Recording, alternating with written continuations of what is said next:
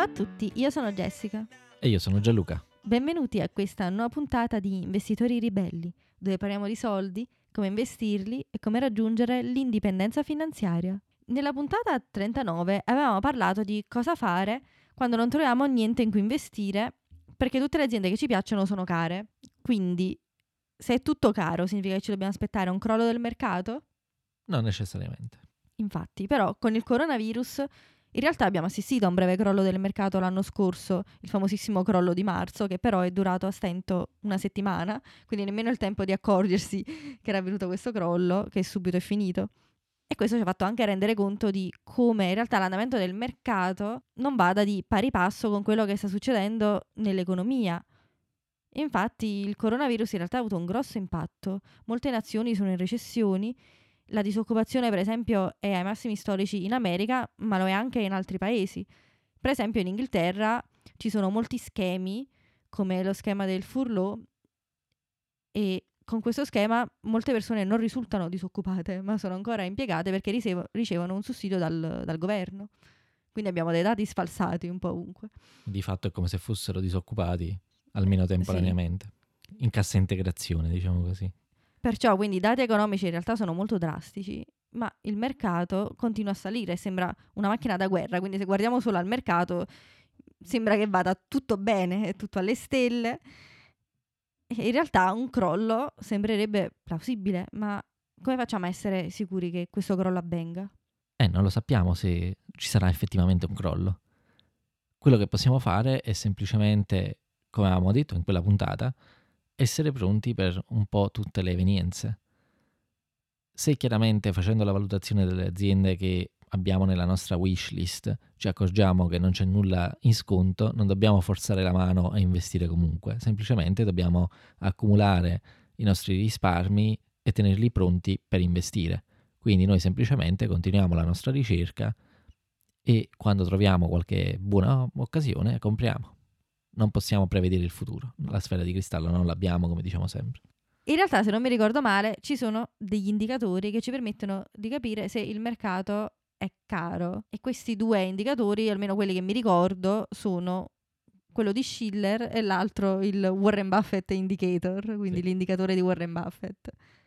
Ma che cosa, di che cosa si tratta di preciso? Beh, questi indicatori sono praticamente un termometro del prezzo di mercato in qualsiasi momento, in paragone a qualche altro fattore. Allora, per esempio, Schiller paragona il prezzo di mercato totale, quindi la capitalizzazione di mercato di tutto il mercato americano, rispetto alla media degli incassi delle aziende sugli ultimi dieci anni, media che viene poi aggiustata per tener conto dell'inflazione. In questo momento lo Schiller Indicator risulta molto alto. Infatti mi sembra che sia il secondo valore più alto della storia. Quindi, secondo questo indicatore, che ha inventato Phil Schiller, che è tra l'altro uno degli, dei pochi economisti che tutti rispettano, indipendentemente da se sono value investors, growth investors o altri tipi di investitori. Ma lui è quello che ha scritto Rational Exuberance.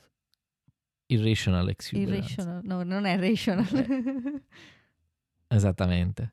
Eh, ha vinto il premio Nobel per l'economia. Proprio per questo indicatore che ha creato. E secondo questo indicatore, appunto, il prezzo del mercato è alto. Quindi se guardiamo soltanto a questo numero, il mercato è caro. Quindi praticamente con questo numero ci indica che al momento uh, sul mercato i prezzi sono troppo alti. Non ci sì. sono i saldi, anzi c'è il contrario dei, dei saldi. Esatto. Quindi compri uno, paghi tre. Praticamente. L'altro indicatore, quello che dicevi tu, quello di Buffett, in realtà non è che sia un indicatore che effettivamente ha creato Buffett. No, infatti stavo per dire, ma l'ha inventato Buffett, quindi se ne è uscito Buffett un giorno, ah, adesso creerò il mio indicatore, perché quello di Schiller non mi piace. No, semplicemente durante un'intervista lui ha detto che la metrica che usa per capire un po' com'è la situazione sul mercato è guardare al prezzo totale di mercato, come fa anche l'indicatore di Schiller, però lo paragona al PIL del paese. Prendendo il prezzo di mercato, dividendolo per il PIL, otteniamo una percentuale. In questo momento la percentuale che ci dà il Buffett Indicator è più o meno il 180%, una cosa incredibile. in condizioni normali questo dovrebbe essere nettamente meno del 100%. Adesso questo numero è un po' sfalsato perché siamo in un periodo in cui sicuramente il mercato è alto, però anche il GDP, il PIL del paese è sceso drasticamente a causa del coronavirus a causa delle misure che tutti i paesi stanno prendendo con i vari lockdown, eccetera. Però anche prima del coronavirus, se andiamo a guardare a febbraio dell'anno scorso, comunque il Buffett Indicator era sopra il 140%, quindi comunque era caro. Quindi anche questo indicatore ci dà un'idea che probabilmente il mercato sia troppo, troppo alto rispetto al normale, che quindi magari bisogna essere cauti. Quindi entrambi questi indicatori non fanno altro che dirci che il mercato al momento è caro, però non significa che ci sarà un crollo del mercato a breve. No, infatti quello che potrebbe succedere è la stessa cosa che è successa, mi sembra, negli anni 70 o negli anni 80, non mi ricordo. Comunque, quello che è successo è che semplicemente il prezzo di mercato non si è spostato moltissimo nel corso di un decennio e invece gli incassi delle aziende sono iniziati ad aumentare e quindi poi questi, queste frazioni che abbiamo visto con lo Schiller Indicator e il Buffett Indicator sono tornate a un valore normale. Quindi quello che potrebbe succedere è semplicemente questo, che magari il mercato andrà, come si dice in inglese, sideways per un periodo, cioè non farà niente, farà oscillerà più o meno intorno allo stesso valore, però eh, l'economia andrà avanti, la produttività delle aziende aumenterà, gli incassi delle aziende aumenteranno e quindi potrebbe tranquillamente finire lì, senza crolli. D'altra parte invece potrebbe anche finire come nel 2000, come nel 2008, dove c'è stato un crollo del 60-70% eh, del mercato, quindi boh, di nuovo la, la sfera di cristallo non l'abbiamo e dobbiamo essere pronti a entrambe le occasioni. Esatto, poi un'altra cosa che c'è da aggiungere è che al momento il mercato è caro anche perché c'è un sacco di gente che specula uh, sul mercato. Sì, allora sicuramente il fatto che il tasso di interesse delle banche centrali sia zero negativo non incentiva ad, ad avere contante. Quindi sia i grandi fondi sia i grandi investitori sono forzati, se hanno dei clienti, sono forzati a mettere quei soldi sul mercato perché altrimenti non porterebbero dei guadagni. E quindi che cosa succede? Che questi investitori, i clienti di questi investitori, semmai, a un certo punto, portati da un po' d'avarizia, un po' da diciamo ansia sociale, finiscono per andare ah, da un altro. La FOMO. Esatto, la fear of missing out, la paura di essere lasciati fuori. Esatto, essere tagliati fuori, sì. Eh, una cosa interessante è che per esempio in America il governo americano ha donato, ha regalato um, quello che si chiama lo stimulus check, ovvero 1200 dollari per ogni famiglia, giusto per far fronte al, al coronavirus e alla disoccupazione.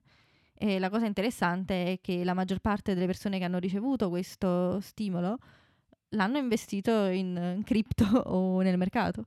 O li hanno spesi in cavolate? Qualcuno, qualcuno li ha spesi in cavolate, sì. Però è interessante di come molti abbiano deciso di investire. Infatti l'anno scorso c'è stato un po' il boom uh, di persone che si sono improvvisate investitori uh, su Robinhood e altre app. Per non parlare appunto delle varie speculazioni, delle varie stock che sono salite, per esempio vedi Tesla uh, con questi ritorni esagerati.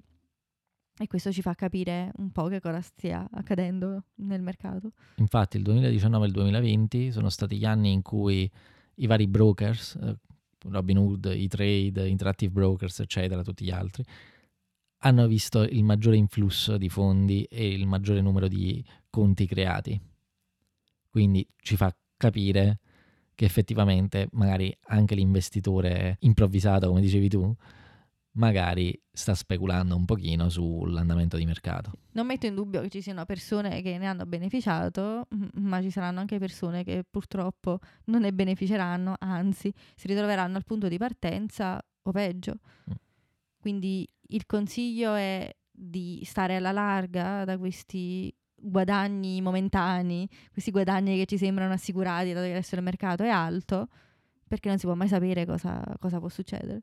Sì, diciamo che se andate su YouTube, i vari canali, altri programmi, quello che sia, e vedete gente che vi spaccia aziende, questa è l'azienda che farà 2x nel prossimo, nei prossimi sei mesi, 10x per questa azienda. Insomma, se vedete gente che vi fa promesse di guadagni facili, statene alla larga. Potrebbero anche essere benissimo aziende favolose che vi propongono, però non fatevi prendere dall'avarizia, non fatevi prendere dalla paura di essere tagliati fuori da questi guadagni favolosi perché il rischio in questo momento è alto. Fate la vostra ricerca, e capite effettivamente cosa state comprando. Questo è il nostro messaggio. Infatti, poi se andiamo a guardare i grandi investitori come Warren Buffett, Charlie Munger, altri che hanno vissuto poi tra l'altro crolli passati, possiamo vedere di come loro se ne siano infischiati di quello che faceva la maggior parte della gente e si sono sempre ritrovati bene. Esattamente. E in questo momento cosa stanno facendo? E infatti non stanno comprando, stanno aspettando. Come dice Charlie, i soldi non si fanno quando compri né quando vendi, si fanno quando aspetti. Infatti, quindi ci vuole pazienza, perché poi è la, insomma, il messaggio che volevamo dare. Adesso crollo o non crollo, quello che possiamo fare è sempre essere pazienti, fare le nostre ricerche, investire come abbiamo sempre fatto. Però se il mercato è caro, dove possiamo mettere i nostri soldi? Li dobbiamo tenere quindi in contanti? Così? O li possiamo mettere nei bond, per esempio, che noi abbiamo menzionato che consideriamo sia cripto che bond come un modo per uh, avere la nostra liquidità. Sì, chiaramente la parte in cripto, in bitcoin è un po' più speculativa e anche la parte in oro non è speculativa, però la consideriamo liquida. Abbiamo anche contante, chiaramente abbiamo anche un po' di bond. Ultimamente Phil Schiller ha fatto anche una dichiarazione a proposito dei bond, dicendo anche i bond sono al massimo storico dal punto di vista di quanto sono cari rispetto alle fondamenta, quindi magari i bond pure non sarebbero proprio un posto dove mettere i propri soldi e stare tranquilli. Anche Redalio, come abbiamo già menzionato più volte, ha detto state alla larga dai bond, se comprate bond siete dei pazzi, mm. quindi magari dobbiamo stare attenti anche lì. Nella prossima puntata vogliamo parlare appunto dei bond in maniera un po' più dettagliata e andare a capire perché persone come Ray Dalio, Nassim Taleb e adesso anche Phil Schiller stanno dicendo state alla larga dai bond. Bene, quindi direi che per oggi è tutto. Alla prossima puntata. Grazie per aver ascoltato Investitori Ribelli. Se questo episodio vi è piaciuto e volete avere più informazioni sul podcast, leggere le note dello show, con link di approfondimento e altre risorse utili, oppure per ascoltare altre puntate, visitate il nostro sito web all'indirizzo investitoriribelli.it. Soprattutto, ricordate di iscrivervi al podcast nella app Podcast di Apple su Spotify oppure nella vostra app preferita. E per rimanere sempre aggiornati, iscrivetevi alla nostra newsletter su investitoriribelli.it. Vi ricordiamo che Investitori Ribelli non è un programma di consulenza finanziaria. Tutti gli argomenti trattati sono da considerarsi contenuti generali a scopo educativo ed informativo. Pertanto, non costituiscono né sostituiscono la consulenza di un esperto finanziario. Prima di prendere alcuna decisione finanziaria, assicuratevi di esservi accuratamente informati. Questo podcast è solo per la vostra educazione ed intrattenimento e speriamo che vi sia piaciuto.